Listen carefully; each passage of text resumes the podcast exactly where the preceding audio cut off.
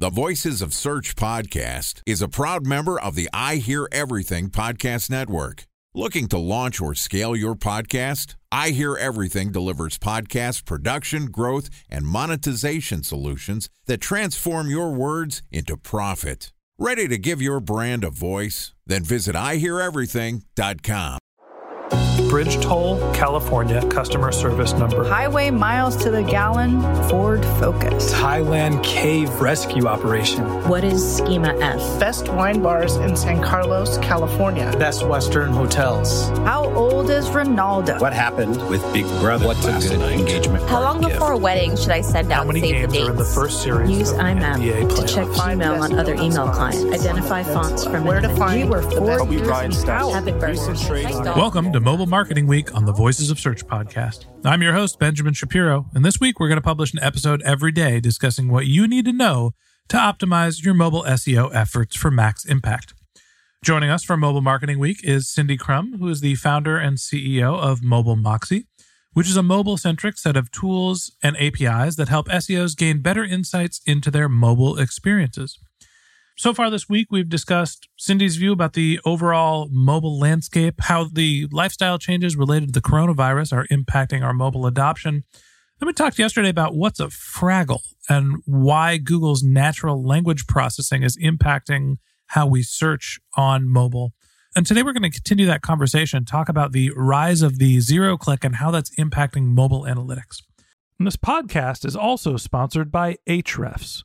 What if I told you that you could monitor your website's SEO health, backlinks, and organic rankings at no costs? Sounds too good to be true? Well, it's not, because my friends at Ahrefs just launched Ahrefs Webmaster Tools. Ahrefs' new Webmaster Tools product quickly helps you improve your site's visibility by pointing solutions to over 100 technical issues that might be holding your search performance down. Plus, AWT monitors for backlinks so you'll know the most linked to pages and how those links are affecting your rankings. And AWT shares what keywords your website ranks for and compares how you stack up against competitors for key metrics like search volume, keyword difficulty, and traffic value. Look, monitoring your website used to require multiple expensive tools. And now, thanks to Ahrefs, that's not the case anymore because AWT will help you monitor your SEO health, backlinks, and keywords for free. And no, it's not one of those 14 day free trial offers. It's a powerful site audit tool that will keep working for you for free. So check out Ahrefs Webmaster Tools at ahrefs.com slash AWT. That's A-H-R-E-F-S dot com slash A-W-T. Okay, here's the fourth installment of Mobile Marketing with Cindy Krum from Mobile Moxie. Cindy, welcome back to the Voices of Search podcast. Thank you. Happy to be here. We've covered a lot of ground. Always a pleasure to talk to you. Yesterday, we were talking about what's a Fraggle, a fragment of a handle, which is essentially a nice way to say Google is essentially creating their own anchor links, dropping their users onto specific passages of content when there is a click. If Google's able to understand what part of your page they're going to drop somebody off to, they're going to be able to understand what the answer to the question is shortly if they don't already, which means they're probably going to be creating more zero click content. It's a brand new world out there where SEO is not only being evaluated on the click and the conversion, but really visibility in more brand terms. Talk to me about what you think the impact of the rise of zero click is having on mobile analytics. It's making mobile analytics less accurate or less useful, I think. And that's unfortunate for a lot of the analytics companies because they want us to live and die by the numbers in the analytics. But the reality is that as SEOs, we were originally or ultimately maybe marketers. And marketers have to look at analytics, but also understand things that are harder to quantify, like brand reach and exposure and awareness and affinity. And those are much harder to quantify in a number. And so Google is kind of counting on websites to want to be in a search result, whether or not they get the click. And SEOs are not a fan of that mentality. Would you say that's true? I think what I'd paraphrase what you're saying is that we can't only consider SEO to be a direct response channel, right? If we're not getting a click, you can't necessarily say impression to click to conversion here's how I'm attributing value. And so what that means is that to understand the true impact of SEO, we do need to start thinking about evaluating brand metrics, reach, impressions, affinity. So, as we think about mobile, what are some of the data sources that we are able to capture, or what would we like to be able to capture to understand some of the context around how people are searching if they're not actually clicking? Sure. So there are a lot more factors that go into a query than many people realize. And so, what I encourage people to do is to look at real search results that pass all the same information that a real user might. And most analytics platforms cannot do this. They're aggregating. In the aggregation, you're losing a lot of details that can clarify what's really going on. So things like language, location, and device, those can all change the way a result looks and even what ranks in a mobile search. So obviously we know location is important for location oriented queries, but it can also change the query results even if it doesn't seem to have local intent. And things that many people don't think about is the difference between an iOS and an Android device. That's especially prominent for apps. If you're searching to see, does my app rank? Is there an app pack? Who's in the app pack? All of that, of course, changes between iOS and Android devices because the results are specific for the device. And I have also seen other kinds of differences between Android and iOS, as well as just between large phone screens and small phone screens. So that means you can really get bogged down in the weeds because you have so many differences. And so analytics, in some ways, try and do a good job of aggregating that but if you really want to know the reality, I do suggest people test real results. And that means not just on your own cell phone. Lots of people are still just testing landing pages, testing searches on their phone, and assuming that everyone else sees the same thing as they do. But that is false. It's false reality. Not everyone sees the same results on their phone as you see on yours. And so that's why we have tools like the Mobile Moxie Serperator so you can put in an actual address and put in a search language and choose from a bunch of different phones to see what does this look like. And that can be helpful in a general sense just knowing that there are differences or it can be helpful in a really specific sense like your boss comes in and is pissed off because of something that you're not seeing in the search result. You can likely replicate their phone and their search settings and see and say oh that wasn't showing up in my searches, but I see it's showing up in yours, and now I understand why you're angry or whatever. Yeah, it's interesting. I think in an ideal world, as we start moving towards more brand evaluation metrics, understanding the user's state, right? And a lot of that has to do with what device they're on, where in the world they are, it gives you a sense of what they're actually trying to accomplish. If I am Googling restaurants when I am at home. I'm not necessarily on my way to go find the place. If I'm Googling restaurants and I'm on a street that has lots of restaurants, I'm likely trying to find the location or actually make my selection as opposed to doing research. So, understanding that context is very important from understanding the research versus buying versus customer retention phase. Time for a one minute break to hear from our sponsor, Previsible.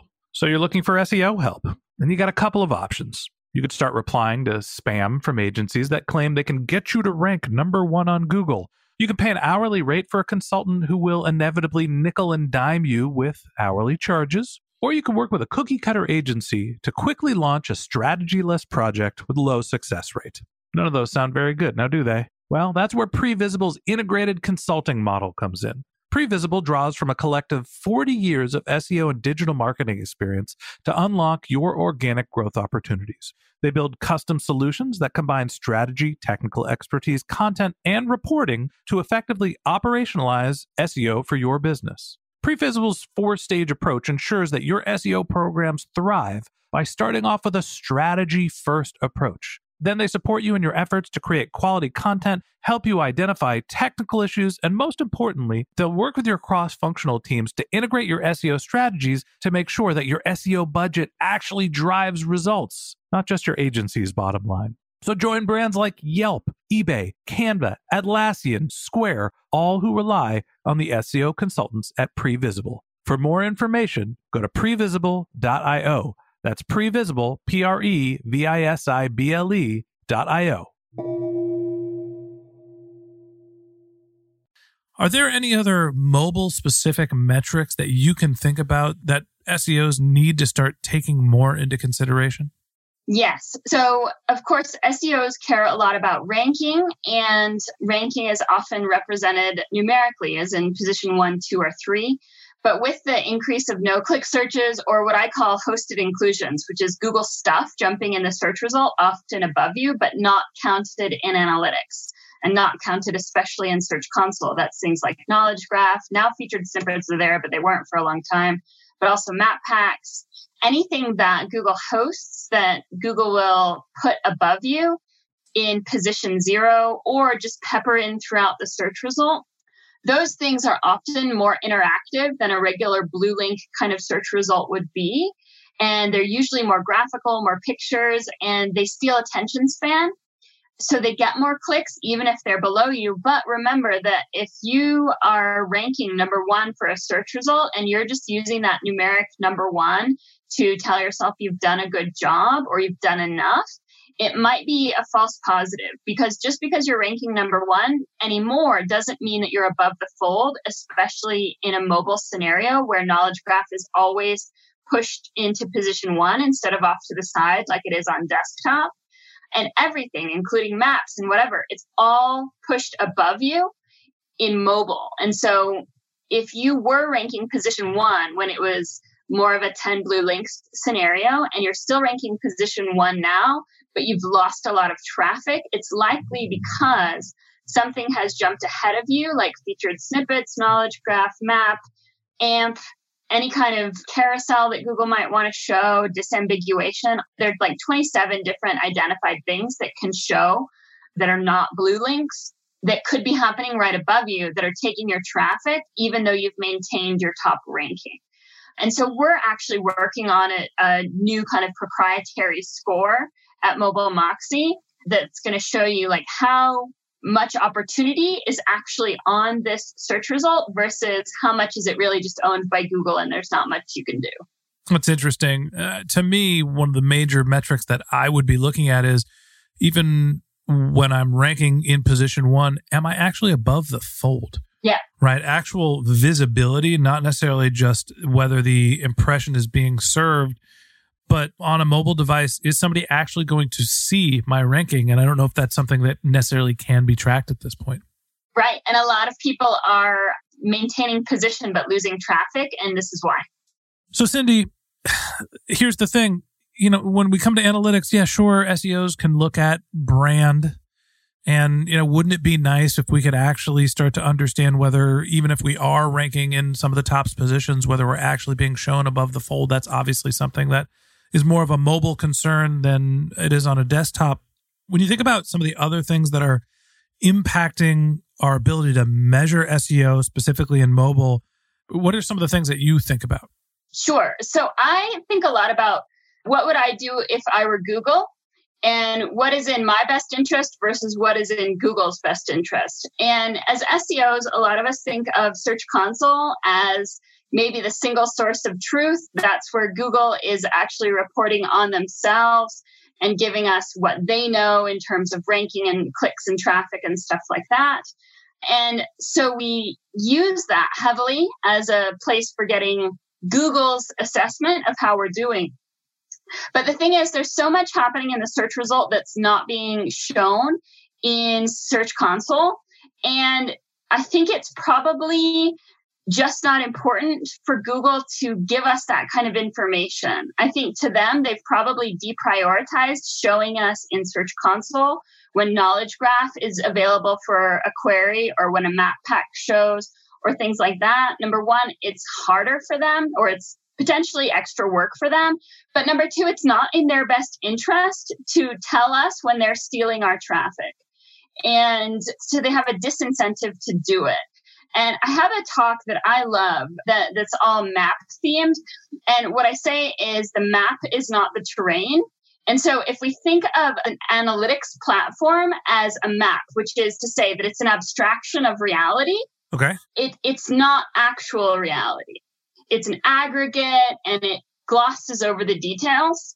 And in a lot of cases, the details are what's really important to us as SEOs because it's the details that we're fighting against that we have to overcome, or it's the details that are keeping us from getting the traffic that we want. And so, for instance, one of my favorite stories is related to this map talk is like Exxon, which used to be Esso. When people first started getting personal cars, they weren't buying enough gas. And so Esso started publishing maps.